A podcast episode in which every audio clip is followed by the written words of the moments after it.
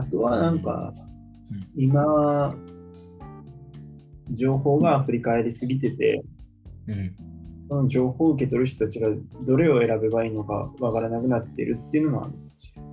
あで啓蒙思想の時代はもう発信できる人たちって大体限られてたはずなの。あ。はいはいはいはい。でもう大体こう自分の耳にこう入ってくる話をしている人がいればそういう人たちっていうのはもうある一定の信頼を得ている人たちでだからこそ発信できてみたいな。だからある程度なんていうか情報がちゃんと発信されるまでに淘汰されてた。うんうん。あのもうわけのわからない意見とかは出てたとしても、まあ、どっかでなくなるみたいな。いうシステムがある。だけど今はすもう本当に玉石混交で、うん、どんどんな意見でもテレビで流れてくるから、うん。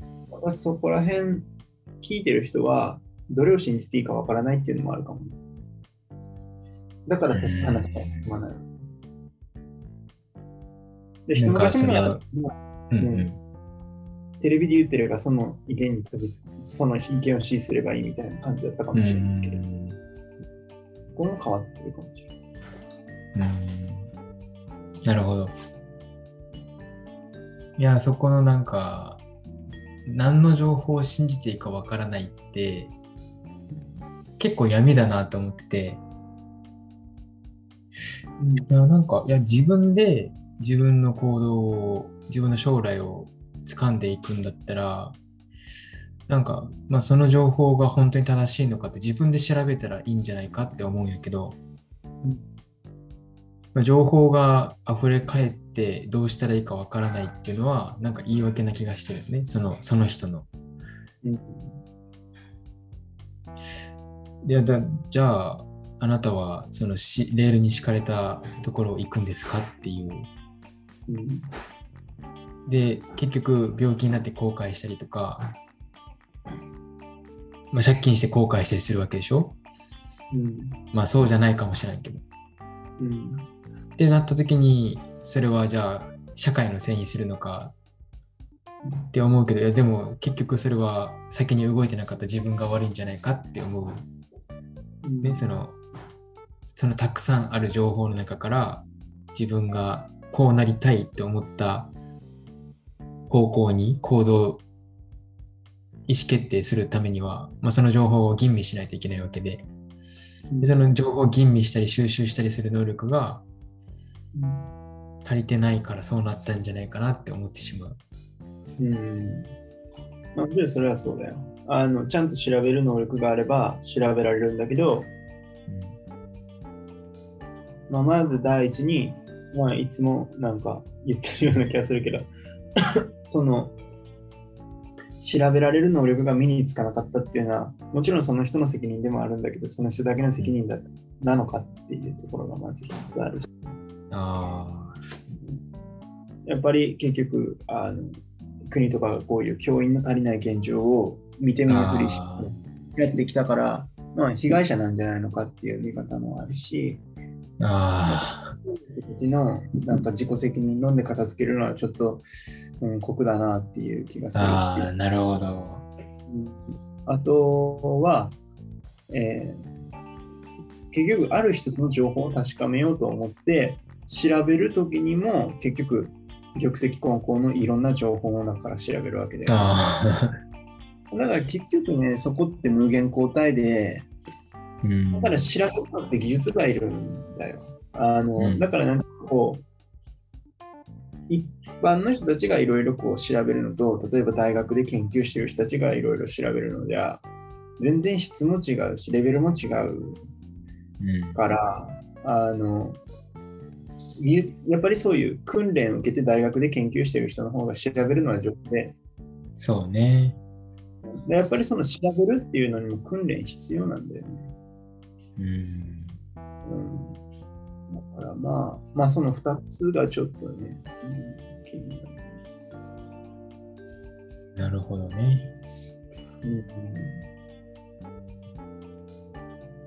だからどの情報が正しいかわからないっていうのはなかなか、だってある情報を知ったから、じゃあネットで調べようって言っても、ネットにもまあいろんな情報があって、どれをと、どれをじゃあ信じればいいのっていう、その信じる基準がわからないし、みたいな人がいるだろう。それにもう本も今、もうなんか、しっかりした本からちょっと怪しい本まで、いろんな本がもう、一品目に全て書店に並べられていて、うん どれを、どれを手に取った方がいいのか、そういうのは、あのそういうちゃんと調べる訓練を受けてきてない人からすれば、あのそれはそうやなって俺も思うし、確かに。逆になんか、あの、自分はちゃんと調べられてるんだって思って、いろいろ自分の調べた嘘か本当かわからないことをどんどん発信してる人の方が危なかったり。確かにね。うんでそれ俺も言わ言おうと思ったわ、今。うんなんか自分を棚に上げて言ってるけど、自分はじゃあ果たして、その、自分が言ってる人と違うのかっていうところとか、思うね。確かにね。あなるほど。うんうん。じゃあ、やっぱこう循環してるよね。まあそうだよ。あうの、んだから結局やっぱり、で、それが長く、状況が長く続けば続くほど深刻になっていくと思うんだよね、それは。だから早く変えた方がいい。その、教員の問題とかは。って思うんだけども、やっぱあれだよね、国が企業とかなり密接につながってる限り、なかなか無理やろうなとは思うよ。うん。まあ、だから高度経済成長が良くなかったんだよな。うん。なるほど。あの時うんあの時代は教育なんかないがしろにしたところで、とりあえず人さえいれば工場回せるしみたいな時代で、で、その時代に企業が成長して、で、企業が成長すればそこと国が結びついて、で、その体質が企業がヘタレになった今でも続き、みたいな。なるほど、なるほど。で、法人税毎年下げる、みたいな。うんうんうんうん法人税どんどん下げて下げて下げてみたいな。内部留保見ない、見て見えふりしてみたいな。まあだから、こんなことやってるうちは、もう、なんていうか、経済界に対して国がなんていうか、頭上がらないから、うん文句言われたら、あ、じゃあ、あの教育を、あの、ないがしろにする政策を回してきます、みたいな。うん。で、結局、経済界の人たちだって、もう、後のことなんかどうでもいいんだよ、自分たちが死んだと。とりあえず自分たちが生きてる。にあのじいちゃんばあちゃんあの優遇されてればいいからっていうもうそれはもう負のスパイラル、うん国がそこで毅然とした態度を取れればいいんだけどやっぱお金ももらってるからね。それなりに。経団連とか経経団連とかからさ。うんうん。だからもうこれは根深いというか複雑すぎてなかなか簡単に変えられないなとはでも正しい方向は分かってるんだけどね、うん今言ったみたいにやっぱ分かってるんかな？分かってるよ、分かってる。国も絶対分かってる。うん。けどそこをなんとか、あの、そうじゃない方にしたいっていううん。力が動くんでしょうね。なるほどね。うん。いやー、そこ難しいよな。いやー、そこを変えようって思うんやったら今のままじゃダメだなって思うわ。自分がうん。もっと。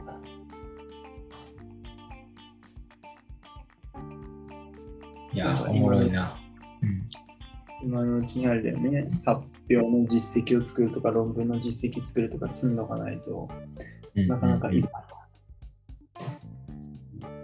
そういう自分がある程度の年齢に達したときにうん。何もできないっていう状況になっうちゃう。んうんうん。いやー、そうな。いや、これ難しいよね。いや、本当面白い。また気づきやけど、そのね、目に見えない生産物が大事っていうためには、目に見える生産物を作り上げないといけないっていう。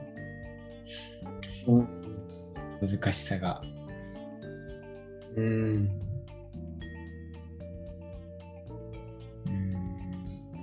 うん。いや、おもろいな。ね、でも、池田そう考えてたら、うん次どうする、池田がどう動くかって決めづらくない？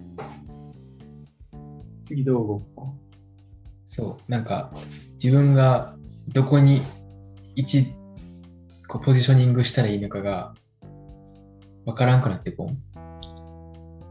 あな何の中で？何の中でポジショニング？えっとね、まあ、例えばだから、その、もっと声を大にして言える側に回っていきたいのか、まあまあ、それとも、こう、ニュートラルなところでどっちでも動けるようなポジショニングを取るのか、うん。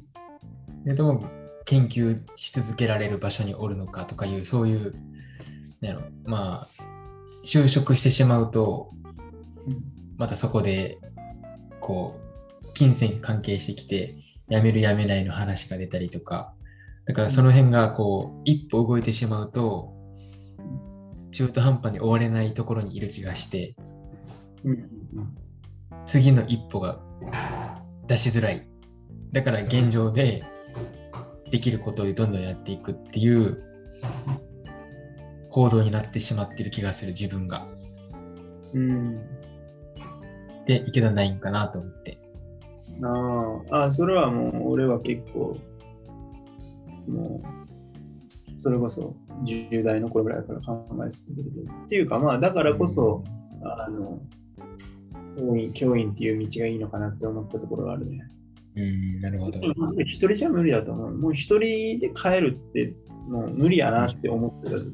まあ、だから、だったらもう自分がどうこうするというよりは、むしろあの自分といろいろ議論して育った子供が後からいろいろ変えていってくれる方がいいなと。